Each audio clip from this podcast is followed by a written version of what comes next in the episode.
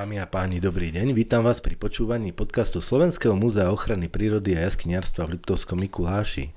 Nedávno uplynulý mesiac marec je popri inom aj mesiacom knihy. Preto sa dnes budeme rozprávať o knihách a o knižnici nášho múzea. E, moje meno je Peter Laučík a ja tu vítam našu knihovničku e, Mirku Košťan-Nekorancovú. Ahoj Mirka.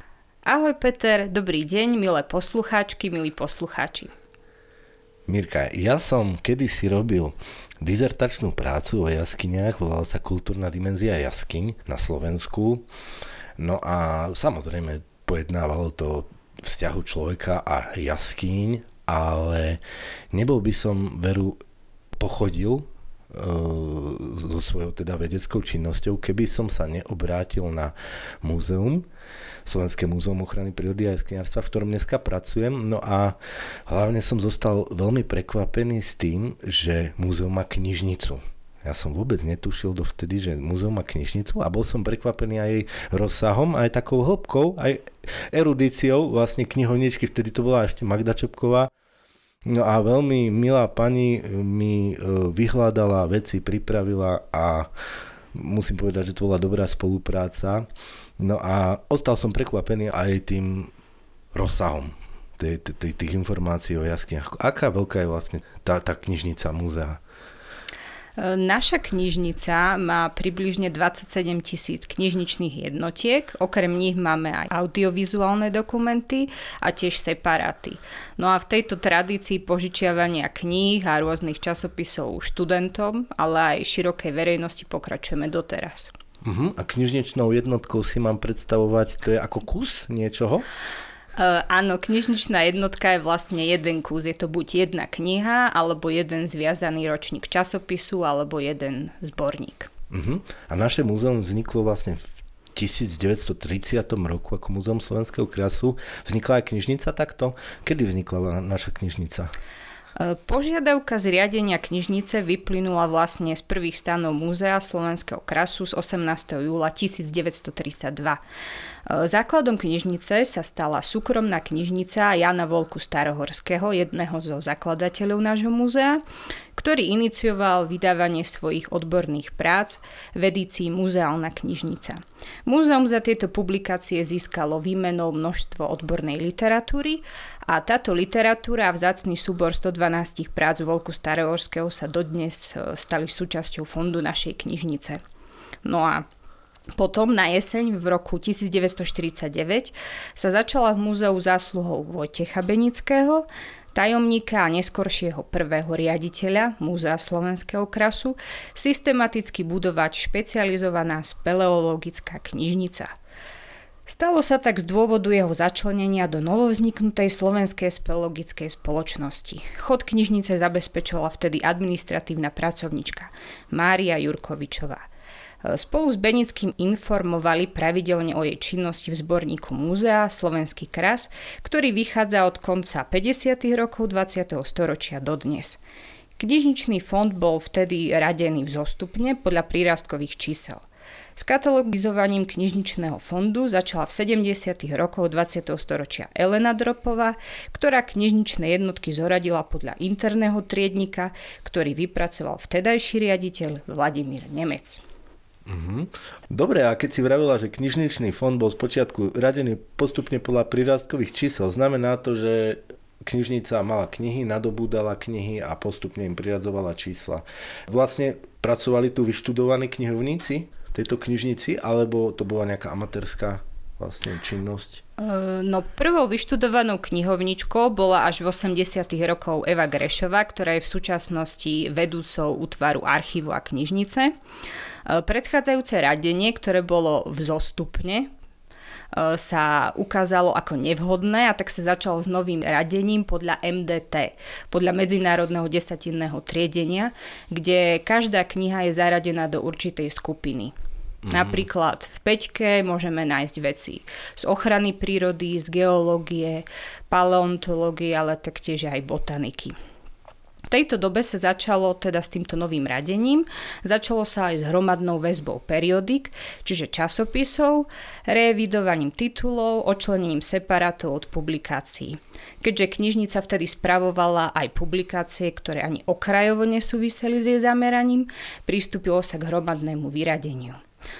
Listkový a revízny katalóg si vtedy vyžadoval aj nákup lístkovníc. Tie sa podarilo objednať až z Prahy, avšak ich dodanie trvalo 4 až 5 rokov.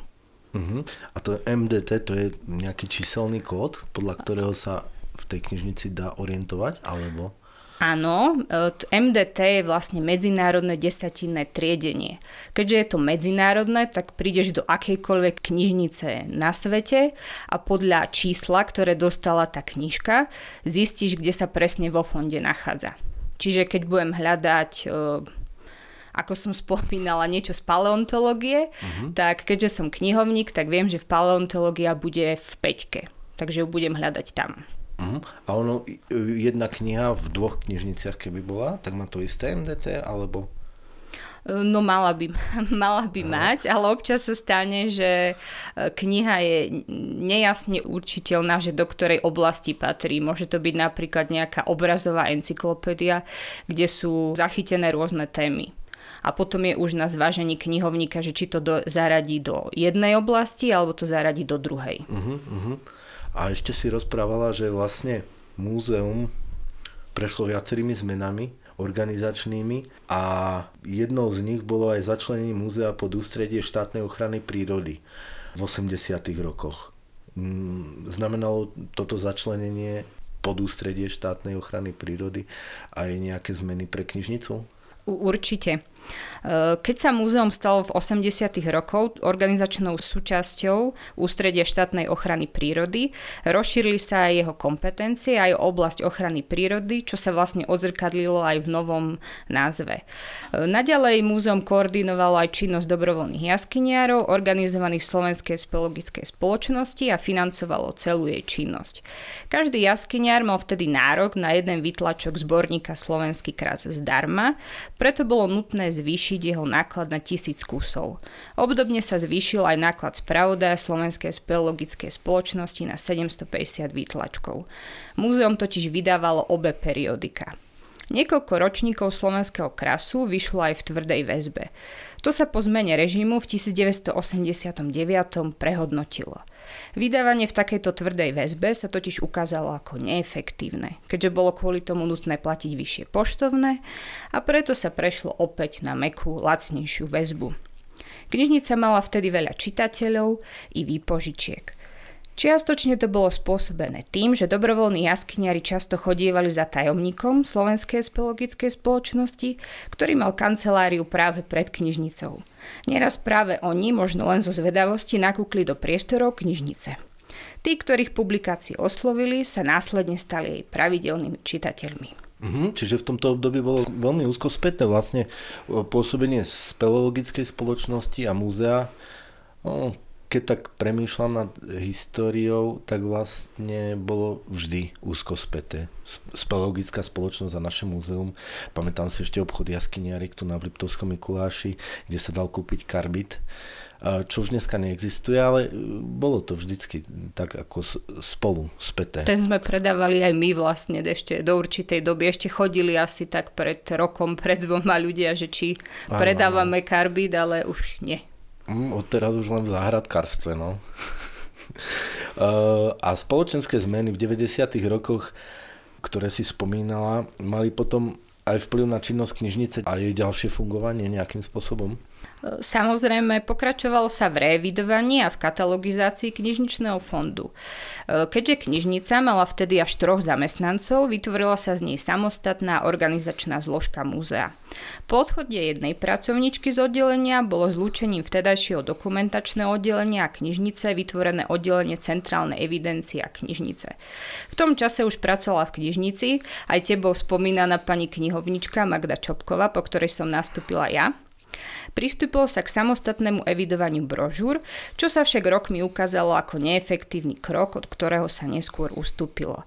Začalo sa tiež s vydávaním nového periodika s ochranárskou tematikou ochrana prírody, neskôr premenovaného na Natura et Tutela a muzejného časopisu Sinter. Oba vychádzajú doteraz.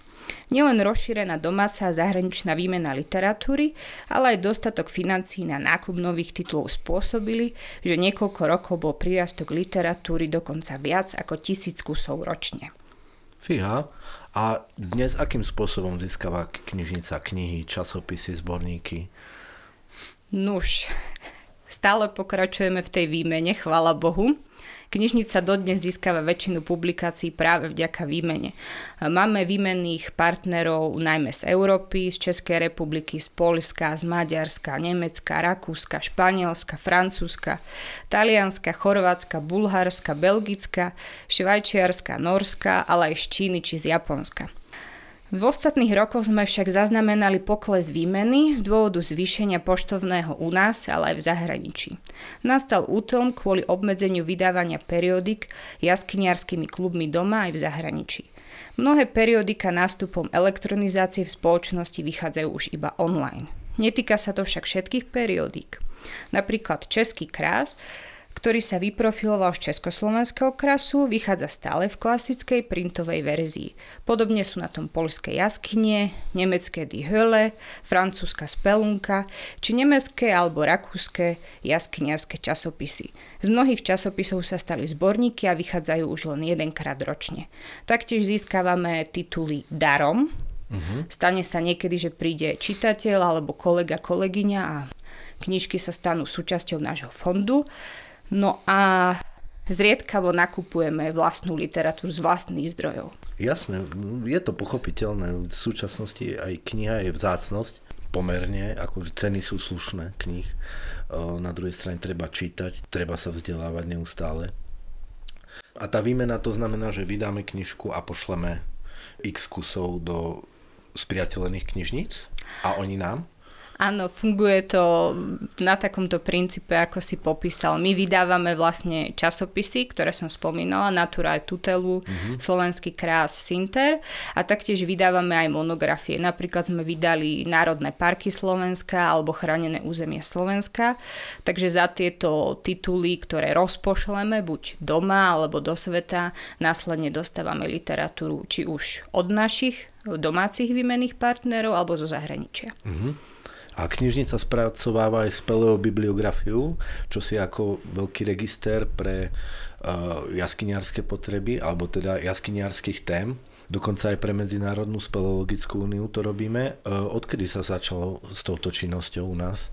Nuž do začiatku 90. rokov spracoval túto bibliografiu aj za Slovensko doktor Pavel Bosak z Prahy. Keďže naša knižnica vlastní takmer všetku literatúru z oblasti speleológie, ktorá vyšla u nás, vedenie múzea sa časom rozhodlo, že online databázu speleobibliografie našej proveniencie by mohol naplňať práve pracovník múzea. Dlhé roky bola za spracovanie tejto bibliografie zodpovedná knihovnička múzea. Zmenou administrátora sa v ostatných rokoch prerušil kontakt. Momentálne nemáme prístup do aktuálnej databázy a preto bibliografia nemôže byť spracovávaná. Aha, čiže nemáme tú bibliografiu, či máme? Za ostatné roky do nej nedodávame informácie, keďže nemáme, ako som spomínala, prístup do tej databázy. Mm-hmm. Zmenil sa tam asi zamestnanec, ktorý bol zodpovedný za Aha, prerušili sa nite. No, snažíme sa to samozrejme obnoviť. Jasné, jasné. Mhm. A máme aj nejaké staré knihy zaujímavé v knižnici, alebo také, že mm, chuťovky pre bádateľov. My máme aj nové chuťovky, ako máme rôzne knihy, ale čo sa týka starých tlačí, to sú tlače do roku 1918, tak tých vlastníme 638 a sú z rôznych oblastí, ale najčastejšie ide o turistické časopisy, o knihy z oblasti jaskyniarstva, ochrany prírody, botaniky, zoológie. Nájde sa tam aj nejaká učebnica. Oho, ale tie sa nedajú vypožičať tak, že si ich zoberiem domov. Či? Uh, tieto staré nie, veci? Nie, to, to sa nedá, to sa nedá. To by nešlo. Uh, tieto staré tlače sú vypožičateľné iba v priestoroch múzea ako prezenčná vypožička. Čiže príde nejaký čitateľ, povie, že by mal záujem o niektorú starú tlač, uh, je k dispozícii k nahliadnutiu, môže si ju preštudovať u nás a ak by mal záujem o nejaké informácie z nej, tak môžeme poskytnúť kserokópiu, ak nedôjde k poškodeniu tejto tlače tlače. Uh-huh, uh-huh. A najstarší, najstaršia knižka knižnici? Najstaršia kniha by mala byť, uh, myslím, učebnica. Je to učebnica matematiky. A čo sa týka časopisov, tak je to jaskyniarský časopis Pelunka, ktorý vychádza od nejakého 1895 roku 1895 a ktorý vychádza dodnes.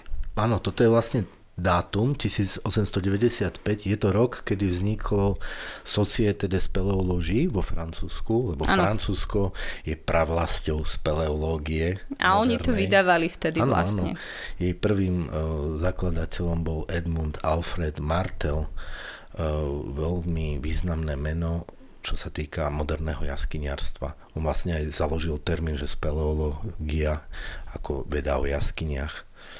No a vypožičať si môžem z knižnice teda novšie knižky. Čo také by si nám poradila? Čo by som poradila? To závisí od záujmu toho e, konkrétneho čitateľa, ale v súlade so zameraním múzea máme v knižničnom fonde literatúru najmä z ochranárskej a jaskyniarskej oblasti. Početne sú zastúpené aj tituly z oblasti botaniky, zoológie, paleontológie, archeológie, ekológie, muzejníctva, turistiky či dejín. Takže keď príde čitateľ, najideálnejšie je, ak má konkrétnu predstavu, v ktorej oblasti by si chcel knihu požičať. Prípadne, že čo hľadá? Áno. Už, už konkrétnu knihu, že? Ale uh, nemáme problém, mali sme aj také prípady, že prišiel čitateľ, robil bakalárskú prácu, povedal názov témy, vyzeralo to zo začiatku beznádejne, Aha. že asi veľa k téme nemáme, ale následne sme zistili cez kľúčové slova takým hľadaním, že nakoniec odchádzal s množstvom literatúry a bol spokojný. A ešte dokonca poslal, myslím, svoju spolužiačku. Mm-hmm, čiže také jaskyniarské, prírodovedné, také krajinársko, krajinoekologické záležitosti, čiastočne aj tú turistiku za to spomeňme napríklad e, úžasný časopis Krásy Slovenska, ktorý, ktorý máme komplet, že? Áno, Krásy Slovenska máme komplet do 1921. A to je čítaničko. To je... to je často vypožičateľný titul, ktorý si ľudia často požičiavajú. Už aj ten prvý ročník 1921. Tak to sú úžasné ročníky, ktoré kedykoľvek chytím, tak zostanem začítaný v nich. Proste toto sú výborné, výborné, naozaj. Uh, výborné roky to boli a výborne spracované uh, neotrelým spôsobom prvé slovenské uh, úvahy o krajine a informácie o tom, čo je okolo nás a sú poznačené takým takou radosťou, aj takým nejakým honorom z toho, že mm, môžu opísať nejakú cestu na ja neviem, na bystru už len, ale je to tam podané takým nejakým spôsobom, ktorý je v súčasnosti už ako málo, respektíve sa nám nejakým spôsobom uh, zunoval, ale sviatočným, tak som to chcel povedať, sviatočným spôsobom sú opísané tie veci.